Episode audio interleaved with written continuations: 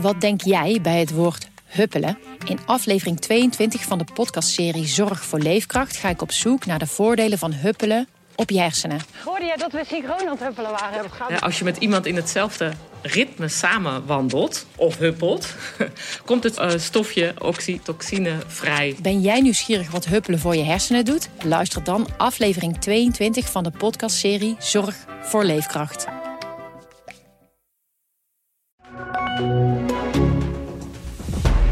Dit is de AD Nieuws Update met Jamie Trainte.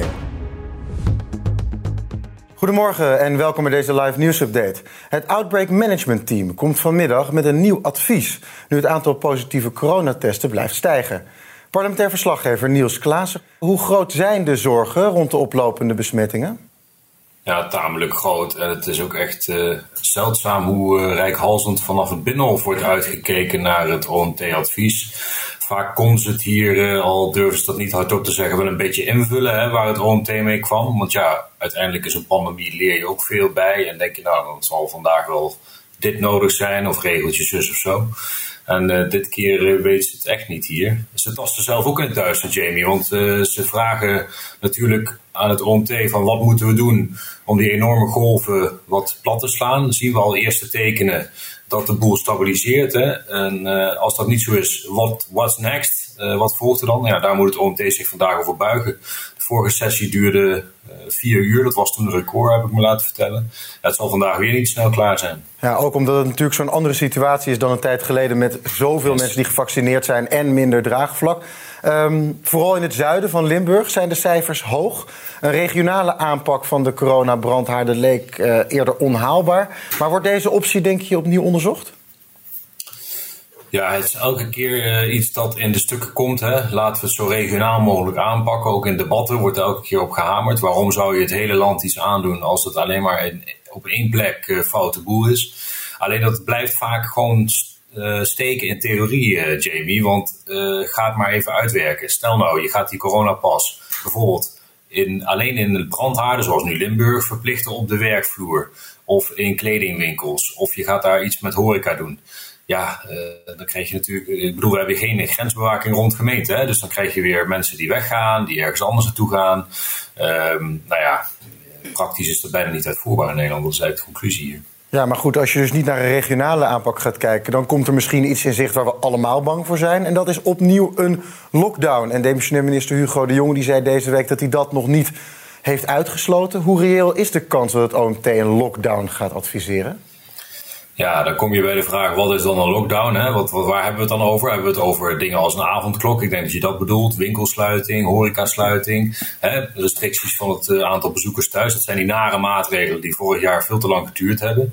Ik denk niet dat ze nu tot die stap besluiten. Kijk, ik heb niet de modellen en de cijfers die zij hebben. Dus als het uh, werkelijk slechter uh, voor staat dan wij nu allemaal zien, dan kan het zomaar gebeuren dat ze dat uit de kast trekken. Maar eerst, dat hebben ze vorige week in een advies ook geschreven, is er nog een aantal andere dingen dat uh, afgepeld kan worden. En dan heb je het over uitbreiding van de coronapas. Hè, bijvoorbeeld op meer plekken die QR-code laten zien. Dat gaat naar dierentuinen en pretparken ook, maar dat kan ook nog naar de werkvloer gaan of naar andere winkels inderdaad. Je kunt denken aan de beperking van de coronapas. Dus de coronapas gaat nu naar iemand die ofwel genezen of gevaccineerd of negatief getest is. Nou, je kunt die getesten daar van uitsluiten. Dan is het alleen nog maar voor gevaccineerde en genezen personen. Dat is natuurlijk heikel, omdat je daarmee toch echt een groep uh, ergens buiten sluit. Maar het is virologisch wel veiliger. Mm-hmm. Nou ja, dat soort dingen zal eerder gebeuren dan dat er aan zware lockdown hamer gepakt wordt. Je zou wel bijvoorbeeld wel kunnen denken aan uh, horeca, hè? De, weer de vaste zitplekken. En iets wat beperking van de sluitingstijden. Dus niet op slot gooien, maar wel weer een beetje beperken. Ja, dat zijn pijnlijke keuzes. Ja, misschien toch nog heel even naar vanmiddag. Uh, het is zoals je zei al meer dan ooit misschien wel koffiedik kijken wat ze gaan uh, zeggen. Maar wat denk jij, wat verwacht jij dat ze gaan adviseren? Ja, ik denk dat het OMT uh, gewoon zegt: je moet, als de cijfers zo gaan zoals wij ze zien, echt de verkeerde kant op omhoog. Dat er echt wat meer moet gedaan worden dan alleen een mondkapje ergens opzetten. En dat ze inderdaad die coronapas flink gaan uitbreiden. En misschien wel iets doen aan die, die, die vrije horeca, vaste zitplekken bijvoorbeeld. En daarmee proberen die, die golf te keren. Het kan ook, hè. Het is niet zo dat we in dezelfde situatie zitten als een jaar geleden, toen er gewoon geen vaccins waren en iedereen bij wijze van spreken vatbaar was om ernstig ziek te worden. Het is echt een andere situatie. Op een gegeven moment zijn is het aantal zieken ook gewoon beperkt. Er zijn nog ongeveer 5000 IC-opnames nodig, is berekend. Als iedereen die ongevaccineerd of vatbaar is, heel ernstig ziek zou worden, ook ernstig ziek zou zijn. Ja, dat is niet de 100.000 of zoals vorig jaar of 200.000. Dus dat is ook wel weer hoop. Niels Klaassen, dankjewel. Vandaag start het hoger beroep van de zaak Nicky Verstappen. De rechtbank Limburg veroordeelde Jos Brecht eerder tot een gevangenisstraf van 12,5 jaar. Maar zowel Brecht als het OM zijn in hoger beroep gegaan. Verslaggever Victor Schildkamp. Ja, volgens mij toch weer de grote vraag. Gaat Jos Brecht nu wel praten? nou, ik verwacht het niet, eerlijk gezegd. Nee, hij heeft het tot nu toe altijd gelaten bij een videoverklaring. Hè, van ik heb het jongetje gevonden en uh, verder niks gedaan. Een beetje gefatsoeneerd en weer weggegaan. En uh, hij heeft het altijd gehouden op, uh, daarop gehouden en altijd stil gebleven. Ondanks dat het OM en ook nabestaanden en alles en iedereen bijna gesmeekt hebben van vertel nou eens wat. Maar hij denkt gewoon, kom maar met een verhaal. Dan zeg ik wel of het klopt of niet. Of ik lieg. Maar... Ja, toch is er iets veranderd, want hij zou in de gevangenis hebben gesproken met Bekir E. er is eerder al een proforma-zitting geweest waarin hij wat heeft getuigd, die Bekir E. Zou dat nog een rol kunnen spelen in dit hoger beroep? Ja, nou, Bekir E, uh, dat is de moordenaar van Humera. Hè, Die bekend staat om zijn leugenachtige en manipulatieve gedrag. Dus uh, die verklaring van hem... Dat is een, maand geleden, een paar weken geleden in de, is, dat, is die Bekir in de rechtbank vindt het bij het gerechtshof gehoord hè, over die verklaring. Ja, het, het, is een verhaal zoals het gegaan zou kunnen zijn. Hè. Bekir heeft verteld van dat Brecht hem heeft verteld dat, uh, dat hij inderdaad Nicky Verstappen heeft uh, aangerand. En dat hij, dat hij en is het dan dat aannemelijk dat die Bekir E dat dan meteen doorvertelt? Hoe bedoel je door? Nou ja, dat hij, nou ja, meteen, die, die dat, dan, dat hij dat meteen getuigt. Die heeft gedacht van, uh, ik ga dit vertellen, want uh, dat is goed voor de nabestaanden. Dat ja. is in ieder geval het verhaal dat hij erbij houdt. Mm -hmm. Volgens mij heeft hij ook gehoopt dat hij er een slaatje uit zou kunnen slaan. Dat hij misschien uh, sneller door TBS zou kunnen als hij de moord op Nicky Verstappen zou oplossen. Ja. Maar um, kijk, die verklaring van Bekir E die is gewoon niet te toetsen. tenminste, misschien worden we nog verrast de komende uren, dagen.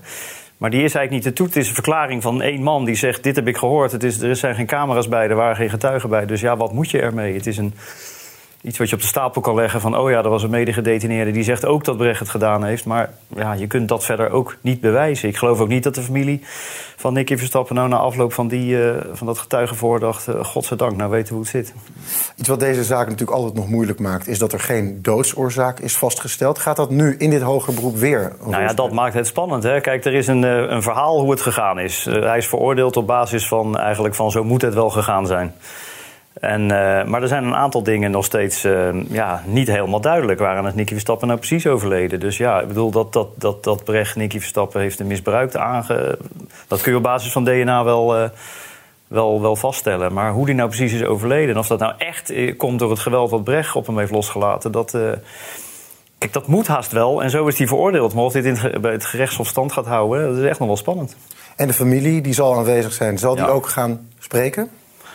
Uh, dat weet ik eerlijk gezegd niet. Uh, en als ze het doen, zullen ze ongetwijfeld weer een beroep doen op Brecht van uh, vertel nou alsjeblieft wat er, wat er is gebeurd. Want ja, eigenlijk zitten we daar al jaren op te wachten. Ik verwacht niet dat het in dit hoge beroep gaat gebeuren, maar. Um, um, ja, is er een reden waarom die nu toch na al die tijd wel opeens zou gaan praten? Nee, Nee, nee, nee. Ja, nou ja, kijk, het is de vorige keer is de tactiek mislukt. Want hij is veroordeeld. Dus, um, maar het, ik denk zodra hij gaat praten dat hij zichzelf in, snel in de nesten zou werken.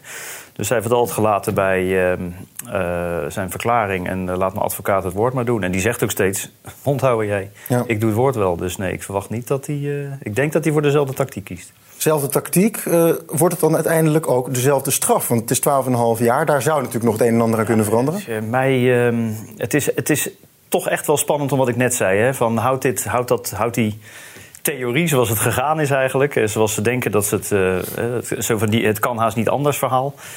Houdt die stand bij het gerechtshof is best wel spannend. Als je het mij. Nou, ik denk wel dat het uiteindelijk weer ongeveer hetzelfde gaat uitdraaien. Maar ik, steek er, ik, ik ben wel eens zeker geweest van mijn zaak. Dankjewel, Victor. Alsjeblieft. Lager opgeleiden blijven steeds verder achter in salaris, terwijl hoogopgeleiden de afgelopen twee jaar steeds meer vooruit zijn gegaan. Dat blijkt uit het Nationaal Salarisonderzoek. Hierdoor wordt de loonkloof tussen arm en rijk steeds groter. Jaap van Meijen, hoogleraar psychologie en medeopsteller van het onderzoek. Hoe kan het dat laag opgeleiden achterblijven in salaris? Ja, daar hebben wij ook ons over verbaasd. Uh, als je kijkt naar de salarisontwikkeling van de afgelopen twee jaar, dan zie je dat lage opgeleide bijna 50% meer dan hoge opgeleide in salaris zijn achteruit gegaan. En dat hun salarisontwikkeling 50% zeg maar is achtergebleven. Uh, en dat heeft mij verbaasd uh, in de zin van uh, blijkbaar waarderen wij lage opgeleiden te weinig. We zijn niet bereid om meer te betalen als werkgever. Terwijl toch lijkt dat er wel vraag is naar mensen die niet in ieder geval heel erg hoog en specialistisch opgeleid zijn. Wat voor effect heeft het tot nu toe op deze groep werknemers? Nou ja, in ieder geval, uh, als je lager opgeleid bent en je kijkt naar het uh, mediane inkomen, dan kun je geen huis huren of een huis kopen. Uh, laat staan dat nu met de energiestijging dat je je energieprijs nog kan betalen. Dus het, het heeft een groot effect. Misschien wel de belangrijkste vraag, als de kloof dus groter wordt, hoe kunnen we hem verkleinen? Nou, ik zou beginnen met het minimumloon uh, aanzienlijk hoger maken. Dat is nummer één. Een tweede zie je dat in Amerika, dat noemen ze daar de Great Resignation, is dat uh, eh, 4 miljoen mensen die wat uh, die baan hebben voor, die wij zeggen voor lager opgeleide, die hebben ontslag genomen.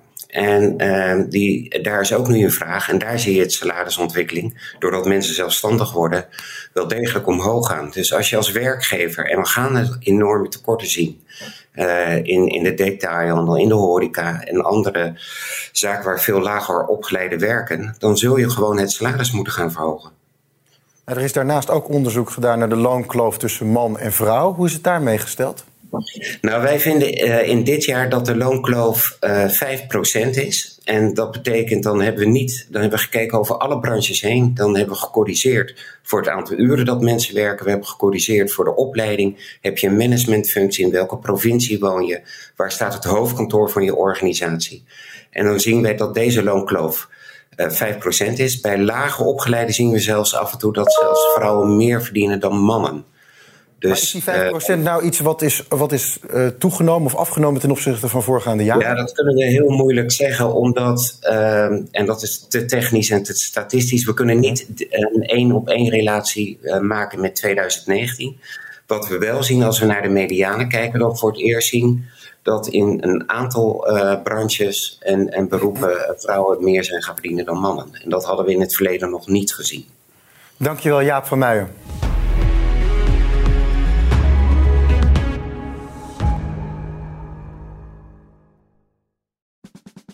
Luister ook naar onze podcast Politiek Dichtbij. In een half uur praten we hierbij over de stand van zaken op het Binnenhof. En niet alleen vanuit de wandelgangen in Den Haag, maar ook vanuit een regionaal perspectief. We zijn te vinden in onze app, op Apple Podcast en op Spotify. En wie zijn wij dan? Wij zijn Leonard Beekman en Tobias den Hartog. Wat denk jij bij het woord huppelen? In aflevering 22 van de podcastserie Zorg voor Leefkracht ga ik op zoek naar de voordelen van huppelen op je hersenen. Hoorde jij dat we synchroon aan het huppelen waren? Ja, als je met iemand in hetzelfde ritme samen wandelt of huppelt, komt het uh, stofje oxytocine vrij. Ben jij nieuwsgierig wat huppelen voor je hersenen doet? Luister dan aflevering 22 van de podcastserie Zorg voor Leefkracht.